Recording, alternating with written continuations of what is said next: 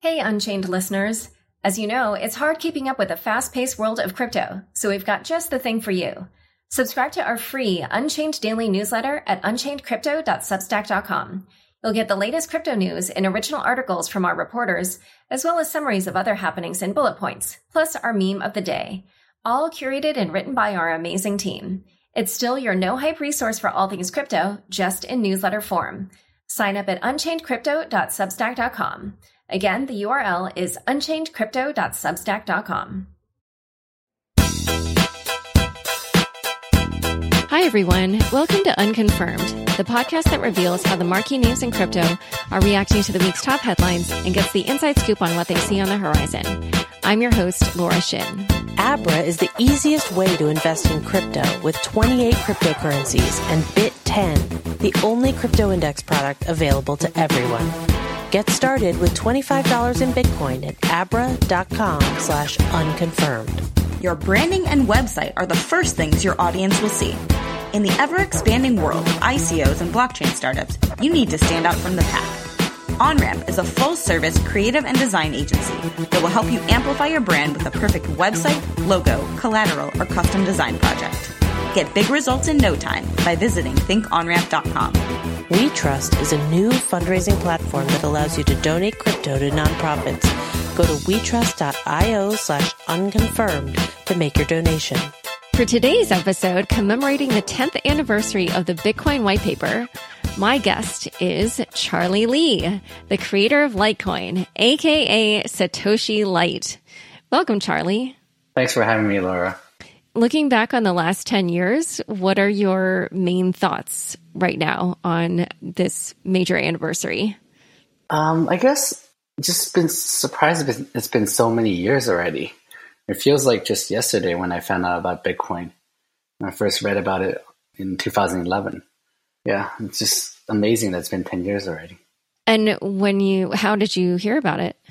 I read an article on Silk Road and how Silk Road only accepted Bitcoin and just really piqued my interest on this new currency that is censorship resistant and just a better form of money than what we have currently.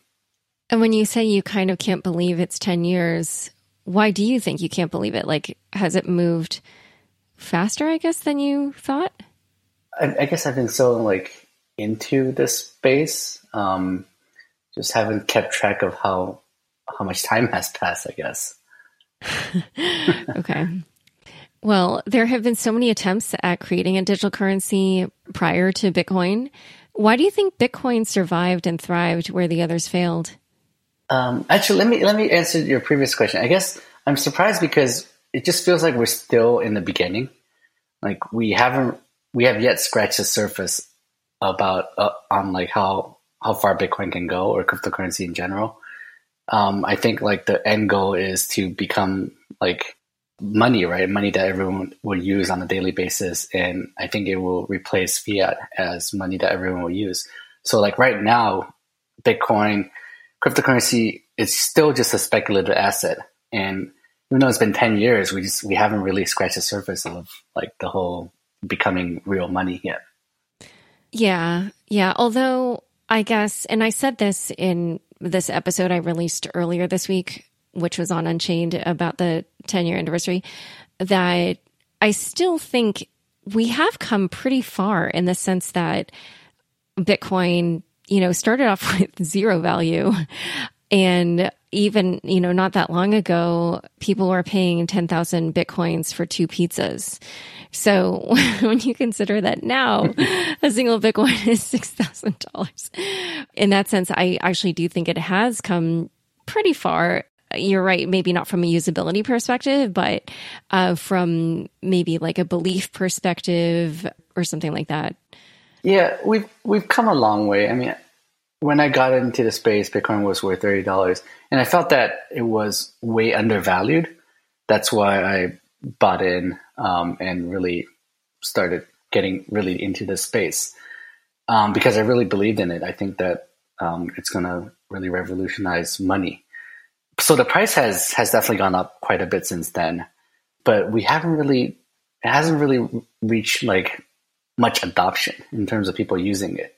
Um, we've definitely got gotten far. Like we've there's work on like second layer solutions, more scaling, um, more privacy. So I'm happy to see how much we've done in the past ten years. Um, but there's definitely a lot of work ahead of us. And what do you think it will take to gain wider adoption? Um, I guess right now the the near term, it's just more um, giving people more exposure to to the asset class.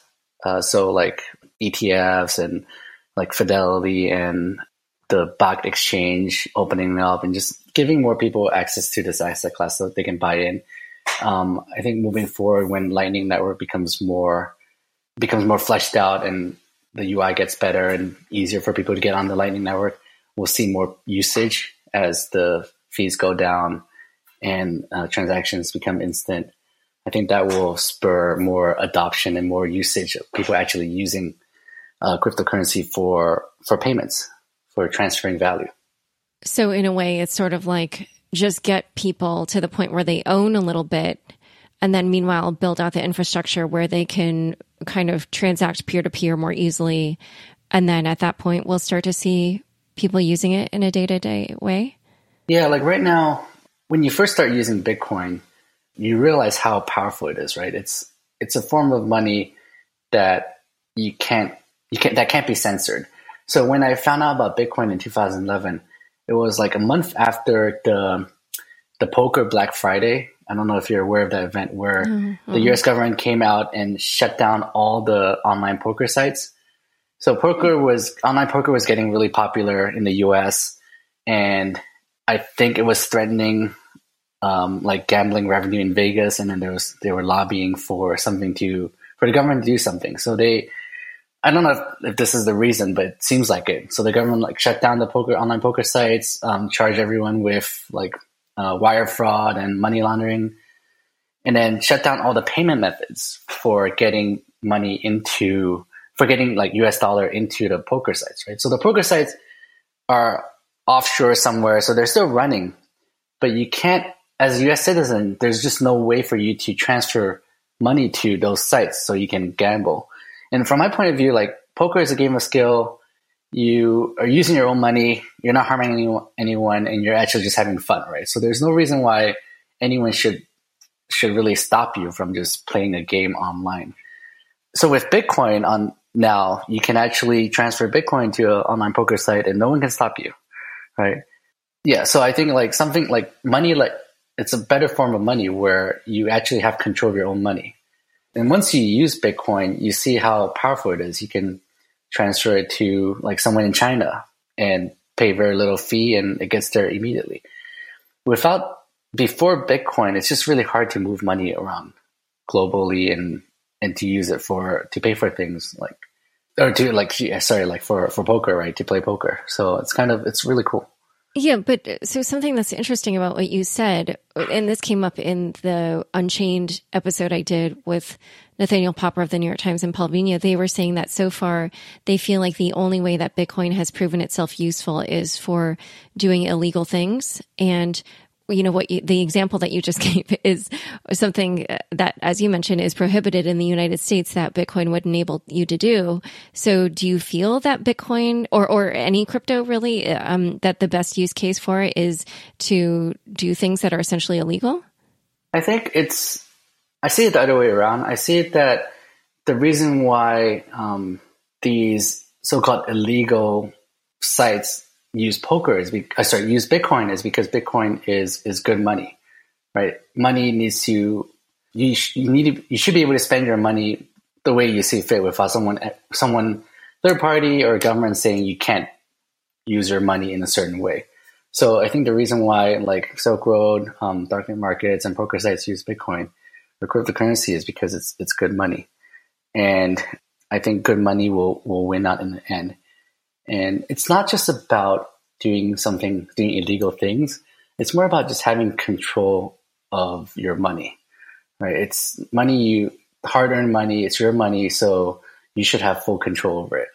Yeah. And I do want to point out that I happen to be watching this other video where Kathryn Haun, who's the new GP at Coinbase, uh, at Coinbase, at Andreessen Horowitz, um, although she is on the board of Coinbase, um, your former employer, and she uh, used to be a federal prosecutor, and she was making the point in her presentation that criminals use all sorts of technologies and that basically if you have a new technology and criminals don't use it that probably means that it's a bad technology yeah. so, so we're going to discuss uh, kind of institutional adoption and and other issues around this bitcoin anniversary but first a quick word from our fabulous sponsors OnRamp is a full service creative and design agency that has helped numerous companies, including many in the blockchain and crypto space, maximize their brand awareness, gain traction, and accelerate growth.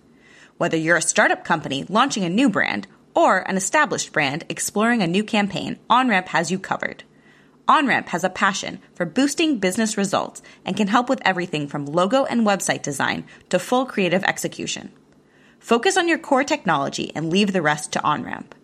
To learn more and see how they've helped passionate entrepreneurs achieve their dreams, go to thinkonramp.com. We Trust helps you make the world a better place. WeTrust is a new fundraising platform that allows you to donate your crypto to nonprofits that are changing the world. To inspire you to give, WeTrust will match your donation through Giving Tuesday on November 27th.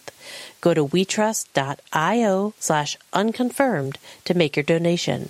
If you want your crypto donation to go farther, go to wetrust.io slash unconfirmed to donate through November 27th. Unconfirmed listeners can receive $25 in Bitcoin just for opening an Abra wallet at abra.com slash unconfirmed.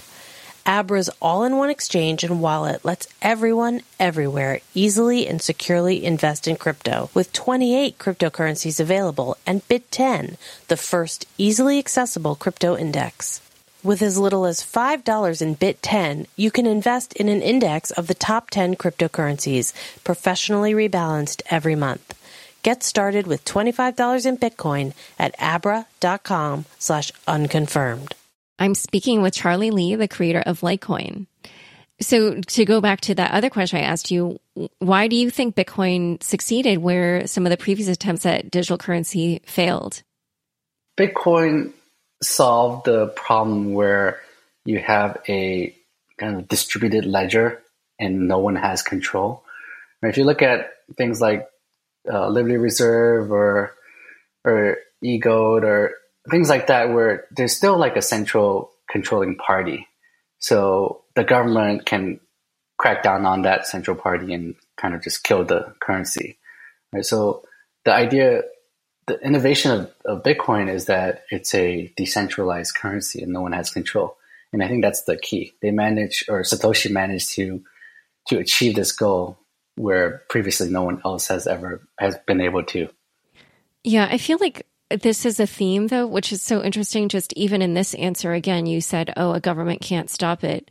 So I do. I mean, yeah, I I mean, I see it both ways, uh, as I just mentioned, but definitely, you know, as I was saying that in the other episode we we were talking about how it does feel like one of the main reasons that it's succeeding is because governments can control it and that is also what's fueling adoption as people are using it for things that are illegal. Um, but another question I had asked in that episode was, do you think that Bitcoin would have succeeded if Satoshi had stuck around? Uh, yeah, I think I think so. Oh, okay. I, there's yeah, I think I don't see why it wouldn't have succeeded. So Satoshi, even he stuck around, he he wouldn't have like control over the currency, right? So I'm around. I can kind of um, try to convince the Litecoin community to go a certain way, but I, I don't have control, right? I don't have. I can't say I want to add this to Litecoin and either take it or leave it, right? I can't. I can't do that because the community can say no, right? If I wanted to all of a sudden increase the total amount of Litecoin from 84 million to uh, a billion the next day because I was I just want to pay more Litecoin for myself. or 100 People billion. Would, you could be yeah, yeah. and the Litecoin community would not run the new code, would not hard fork and follow my fork. Um, so it's it's decentralized currency, right? So even if Satoshi stuck around, Bitcoin would go the way that people wanted to go, and Satoshi would have definitely would have an influence, but um, he wouldn't have control. So it will still be decentralized. It will still succeed. Well, one of the biggest challenges that Bitcoin has faced is around governance. Do you think that you know and and that has actually been i think one of the big problems for bitcoin where you see you know this massive infighting going on do you think that those issues would have been uh, less divisive if satoshi had stuck around uh, possibly less divisive because it's it's just disheartening to see people use satoshi as like a weapon or like saying like this is Satoshi's vision and you're wrong because I'm following Satoshi's vision. I mean, no, you can't. If Satoshi is at least you can't do that. And I guess the funny thing is with Litecoin, you can't say this is Charlie's vision because I'm around. I can tell you that's not my vision. right? So, although I bet people have said such things. sure. At least if if he's still around, he can like kind of clamp down on that kind of um, argument, which right now is impossible to to argue against. Right? If someone says this is Satoshi's vision, the white paper says this is P2P um, electronic cash, and this coin is more P2P electronic cash. It's just like I can't you can't argue against that. It's kind of like a religious argument, and once you get go there, it's just it becomes silly. Um, yeah. So I guess if if he's still around, he could clamp down on that argument.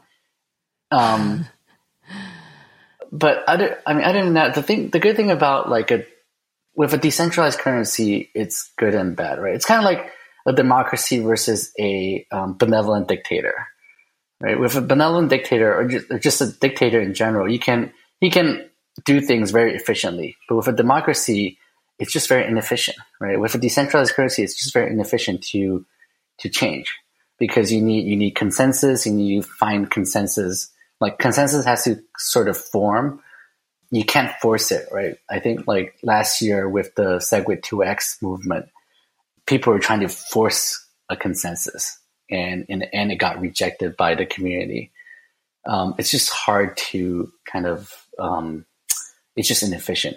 And I think, I think that's good for, for decentralized currency. In the end, these currencies, they don't really need to change that much right? If Bitcoin or Litecoin never changes from now on and just fixes critical bugs, it will still work perfectly fine as a currency. It works great. It's censorship resistant. It's immutable. It has all the features of, of a great currency. So I think even if nothing changes in the future, it's still fine. And change will be slow. And that's something that we kind of had to just accept because it's a decentralized currency. Well, so in the examples that you gave with, you know, democracy being described as sort of like Bitcoin and then the benevolent dictator, you didn't set an example, but I, you know, kind of was seeing Ethereum in that in that light. What about the new chains that are kind of like more like democracy in the sense that there isn't a benevolent dictator, but they do have a governing process that's on chain. What do you think about the prospect for those? It potentially could work. Kind of, you have to kind of test it and see it in action and make sure everything's working properly.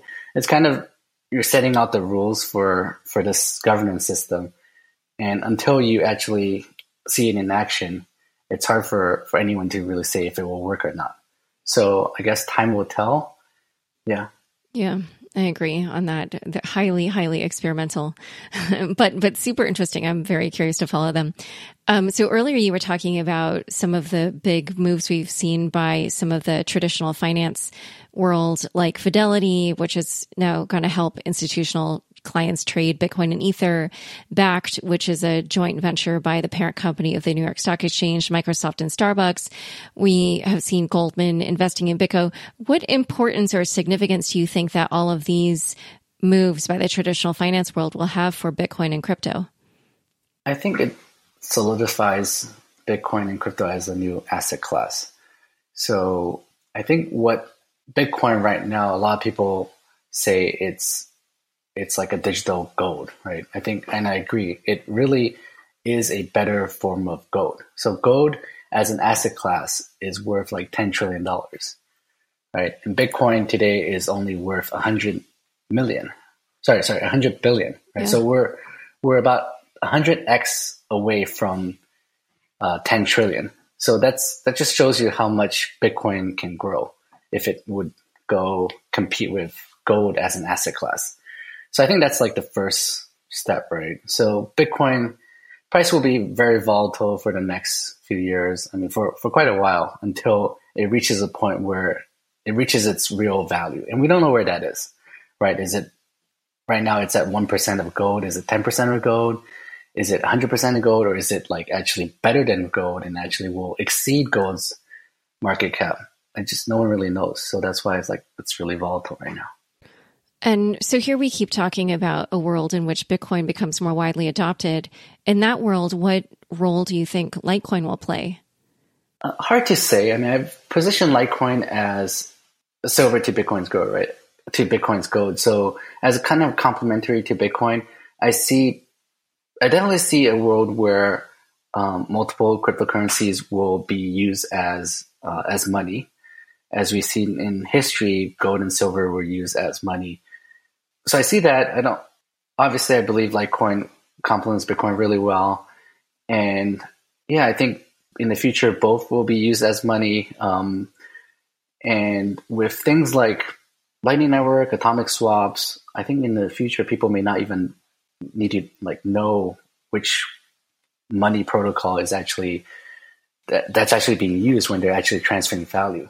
I think ideally, when you're moving value, all you care about is actually just moving money from you to a merchant or to someone that you want to pay and you don't really care what's the, what the underlying protocol is yeah but hmm.